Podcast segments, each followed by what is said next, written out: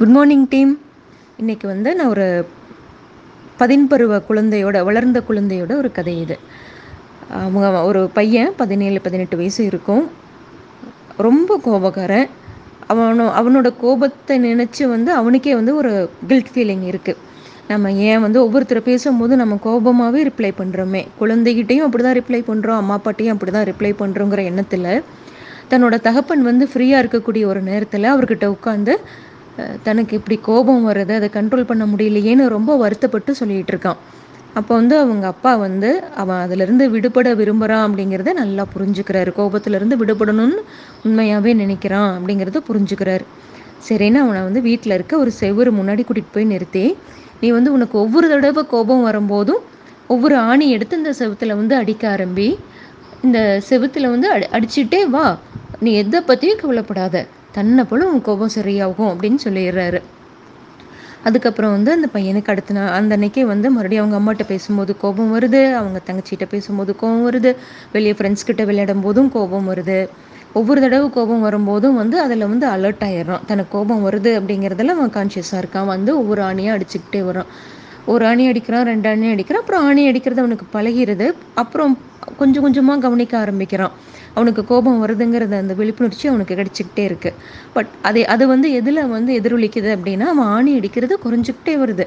First நாள் வந்து ஒரு பத்து அணி அடிச்சிருக்கான்னு வைங்க. ரெண்டாவது நாள் வந்து ஒம்பது அணி அடிக்கிறான். மூணாவது நாள் அவன் அஞ்சாறு அணி தான் அடிக்க முடிஞ்சது. கோபம் குறையுது அவன் வந்து.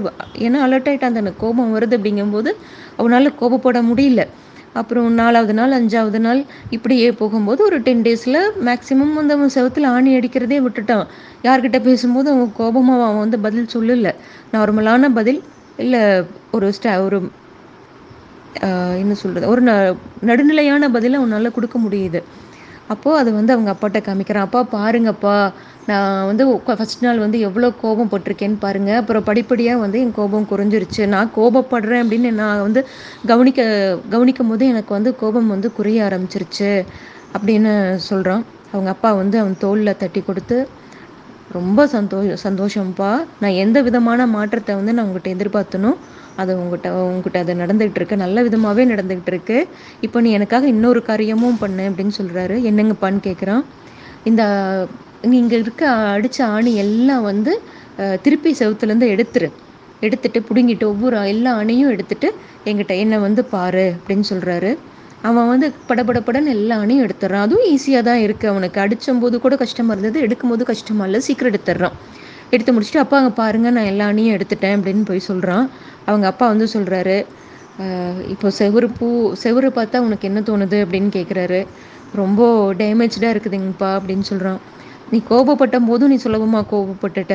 கோபப்பட்டதை வந்து சமாதானம் பண்ணுறக்கும் எங்கிட்ட வந்து இப்போ வந்து நல்லா இருக்க ஆரம்பிச்சுட்டு எங்களுக்கெல்லாம் சமாதானம் ஆயிடுச்சு ஆனால் கோபங்கிறது வந்து தழும்புகளை வந்து விட்டு செல்லும்.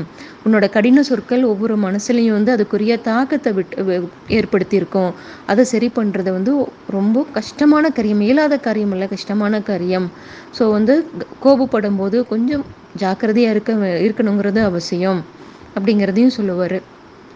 இதிலிருந்து இது இது இது வந்து கோபத்தை கண்ட்ரோல் பண்ண பண்ண வேண்டிய குழந்தைகளுக்கு சொல்லக்கூடிய கதையாக பார்க்குறேன்